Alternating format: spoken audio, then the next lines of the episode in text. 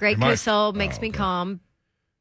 Hey, Greg. He's he's not emotional. It's watch the tape, and the tape tells you what's going on. There's zero emotion involved, Well, and this is good. This is where I He- need to Here's be. what the tape would have shown, Greg, though. This is Dawn trying to block people from driving in a traffic situation down the emergency road by emergency lane by getting over herself and sticking her head out her window yelling at people. This is what happened today. This is a true. You truth. guys have had some crazy weather down there in the last month or so. Mm-hmm. Yes, yes.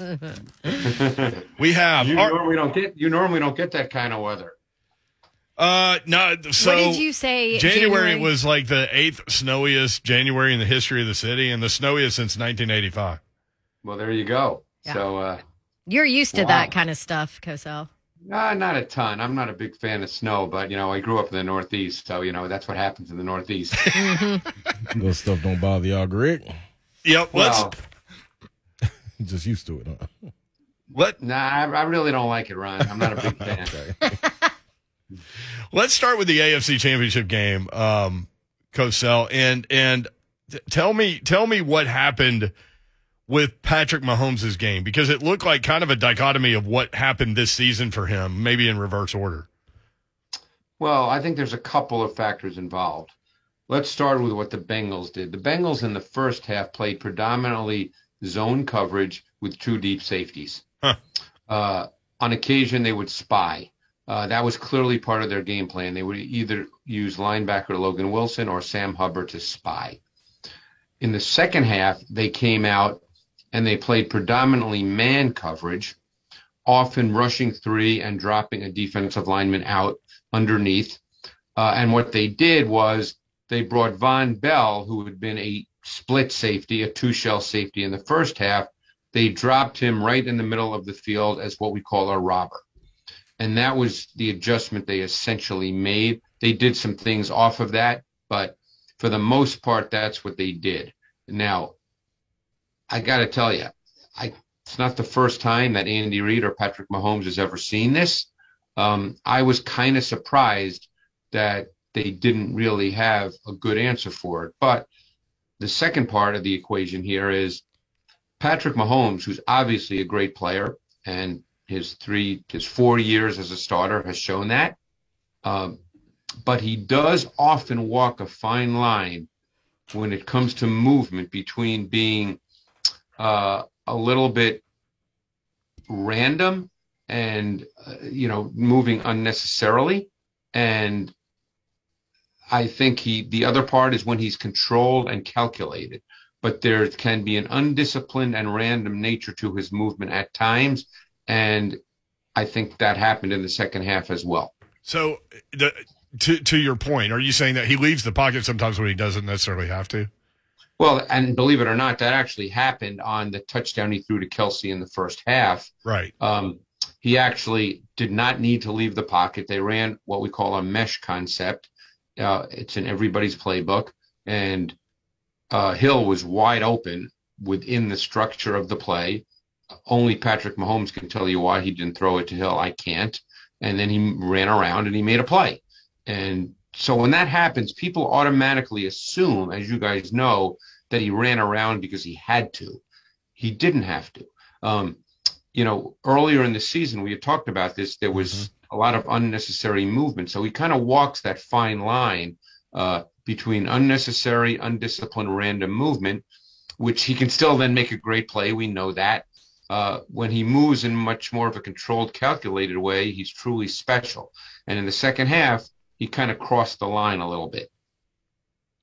Right. So it seemed like uh, that's kind of what we saw from Mahomes this year. Like when when Uh, at times, at times for sure, yes. Yeah, when he was struggling and they weren't winning and they weren't consistently moving the ball, you saw some maybe some of the unnecessary movement. And then when he dialed it back and took the underneath stuff and played within the framework of the offense, they they went on a, a tear. Um, Yeah, I mean, look, the bottom line is is we're in an NFL now where most people think that a quarterback has to have movement ability because defenses are so good, the athletes are so good on defense. Uh, the blitz schemes are really multiple, and they use a lot of second and third level defenders, meaning linebackers and secondary players. And the biggest mismatch on the field is still the speed of the defense versus offensive linemen. So there's uh, there's a strong belief that you have to be able to move. And and you know what? That is a very valid statement. But you don't want to move when you don't need to move because then you disrupt your own offense and you disrupt your own passing game. And if you do that too often, it causes a problem for your own offense. Greg Cosell with us at Greg Cosell on Twitter. Must follow if you like football. And course, if you're listening to us, you like football. Uh, Greg, is I, I, know, I know there's no emotion. You watch the film, all of those things, but is there some sort of element of surprise within you that Cincinnati is where they are when you look back mid-season or before the season? I mean, clearly, yes, you'd have to answer that yes. But then as the season progresses and you see how teams play, rarely am I surprised. You know, maybe I've just been doing this too long yeah. and I'm not, you know, really surprised by a whole lot. Um, so no, I mean, as the season progressed and, you know, look, it's very difficult. Their first playoff game was at home and then they won two on the road. That's hard to do. Um, but no, they, they've played well. Obviously Burrow's a good quarterback. They've got really good skill players. Certainly they have three really good wideouts. Mixon's a quality back. Um, you know, defensively would probably be more of the the surprise because you don't think of, of their defense as being the kind of defense that can, you know, really shut opponents down. But the defense has played pretty well in the playoffs, and um, you know, so they're they're here. I mean, yeah, so surprised, and I guess not. I don't know. Coach let me ask you this um, about Cincinnati in particular. Yeah, the O line and um, to single a guy out, Eli Apple. What have, what have you been? Because if you follow them on, I know you probably don't, but I follow them on social media, and a lot of fans do. And boy, when I say they've been talking, Greg, woo wee, I yeah. man, you would think I'm talking about all pro first team, three years in a row. Like, like they're getting the job done, especially Eli Apple. What have you seen from his game on tape?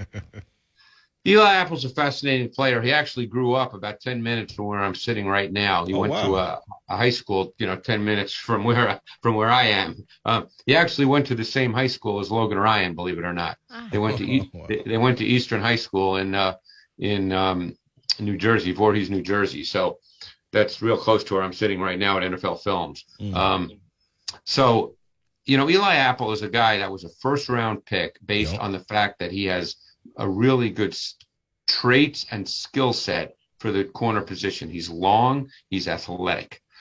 He's never quite become that guy. And coaches will tell you that for whatever reason, they struggle to reach him. I don't know Eli Apple, so I can't tell you why that is, but I know that's what coaches say. They say, I can't get this guy to play consistently, snap after snap, to what his traits are. So he can be really good, mm-hmm. but you know he can also be very inconsistent. Uh, you know the talking stuff. You know that I don't even I don't even care about that stuff. But but you know he's he's um you know he can be really good. You know he was a first round pick based on yeah. his traits and his skill set. And that's why I was asking, like, does the production match up with the way he's not talking? overall? No, yeah, and that's okay. why he's with, I guess, his third right. team, third team or fourth team. I know it's third yeah. for sure. Yep and that O line, what they like, they known to give up sacks. It's a lot of be, it's, it's a lot of disturbing things going around, going around Joe Burrow when he's dropping back, but they seem to keep getting the win. So is it the elite QB play, or is that elite, or is it the O line finally well, coming into his own when they need to? What is it? With yeah, with keep in mind that you know against you guys, um, they haven't scored a ton of points. Right. Um, their O line is is without question a problem. That that's mm-hmm. the case. I mean, even this past week, look, they were eight for 14 on third down, and four of those eight conversions came when Burrow scrambled right. because the O line did not hold up. So the O line is a clear weakness, and it's something we'll talk more about next week because they're right. playing a really good D line, and it is a concern. It's one reason, Ron, they stay with the run so much because yeah you just can't ask Burrow to drop back behind that O line 45 times a game. I mean, look, a lot of people during that Kansas City game were saying, what are they running on first down for? well, they were running on first down because they have to protect the O line to some degree. Right. I mean, Mixon had 21 carries, 16 came on first down. Mm. Wow. And see, you look at them on social media, and, they, and as soon as the game is over, man, what you gonna say about the O line now? Oh, yeah, Um, well, y'all still know. bad. Y'all, Yeah, y'all are still bad. you know, Ryan, you know, you played. You know, when you win, yeah. you can kind of say whatever Yeah, you want. it's I true. mean- you're right. Believe me, the coaches know the answer to these questions. You know, yeah. Let, us go over to the NFC and, and Matthew Stafford. Uh, uh, I, I love watching him play because you never know what you're going to get really um, on a couple of different levels. But um, he- can hit all the throws, but then he'll make a decision and throw one up that should be intercepted, and you're like, where did that come from? But I guess you could say that about a lot of quarterbacks. you, and you can. Um, everything is magnified now because more and more people are watching these games. Right. Look, you know, during the regular season, I'm sure you guys are watching Tennessee. I don't know how much you actually sit and study other teams, but you could say that about a lot of quarterbacks, even great ones. You know, uh, Tom Brady makes bad throws too. Um, so, you know, Stafford, Stafford had a stretch where he threw a lot of interceptions. And I've always been a believer that you have to look at each in, interception individually. We Right. talked about that throughout this year with Tannehill. You can't just look at a number on a page and say, oh, that's too many. You have to understand the circumstance and each play as an individual play. Um, Stafford's an aggressive thrower. Um, he'll take his shots. And, you know, sometimes uh, you get a, you get a bad throw and you get an interception. My guess is that most coaches particularly offensive coaches, maybe defensive coaches see it differently, but most offensive coaches, when they have a talent like Stafford, um, feel that, hey, we don't want interceptions, but we're not going to stop you. If you think you have it, you turn it loose. Yeah. Because the last thing you want is quarterbacks like Stafford with a big arm, can make every throw, um, is a special thrower, has been since high school. You don't want him feeling like he can't turn it loose.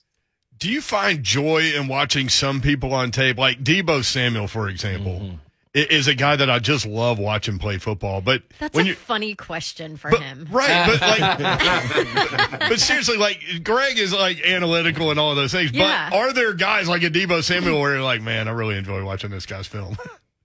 Yeah, I mean, and, and I find that's the case too when I start watching college players, which I've just started already, by the way. Oh, I can't So- wait till we jump into those. So, you know, yeah, I mean, there's some guys I end up watching more because I like watching them, and then it, I- it's not the best use of my time because I need to get to other people. But yeah, there's always guys you like to watch more. There's offenses I like to watch more. There's offenses that are are tough to watch. You know, the Steelers were a tough. The Steelers were a tough offense to watch for me this year. So, you know, there's certain teams that yes, I enjoy, and there's others I don't as much. No question. Were the Titans a tough offense? Believe it or not, you Brent, to you know, believe it or not, Brent, I am like a human being. You know, I'm not just a, a robot. You know, I'm, I am a human. yeah. did Did you catch Don's question in there?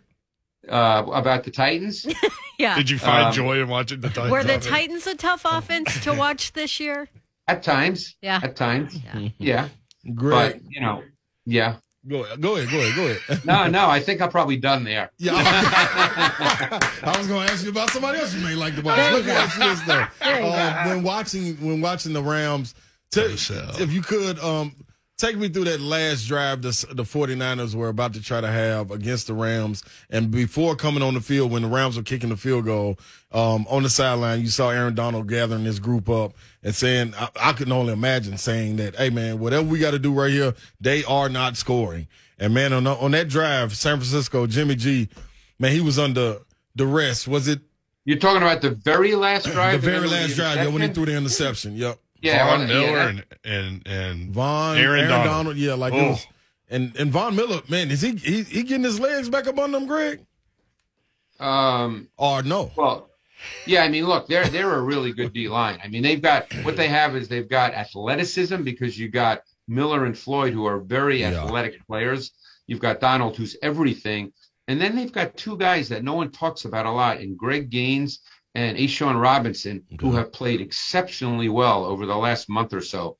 You know, when Gaines came out of the University of Washington, his body type and, and just the assumption was that, hey, this guy's a run defender, but he does not come off the field. Mm. Uh, you know, he's, he plays literally every snap, which means he's on the field when they're in their sub fronts rushing the quarterback. So, you know, it, you could almost argue that Robinson and Gaines I don't want to say they're the ones that make it go. That Right. would be extreme, but they're really important players on their defense. And when it comes to the run game, which will be a factor in the Super Bowl, it's pretty remarkable what Eric Weddle has done, given that he came off the street having not Yeah. played for two years. And in the two games that he's played, um, has it been two? Well, anyway, in the last two games, he's played every snap but two. Wow.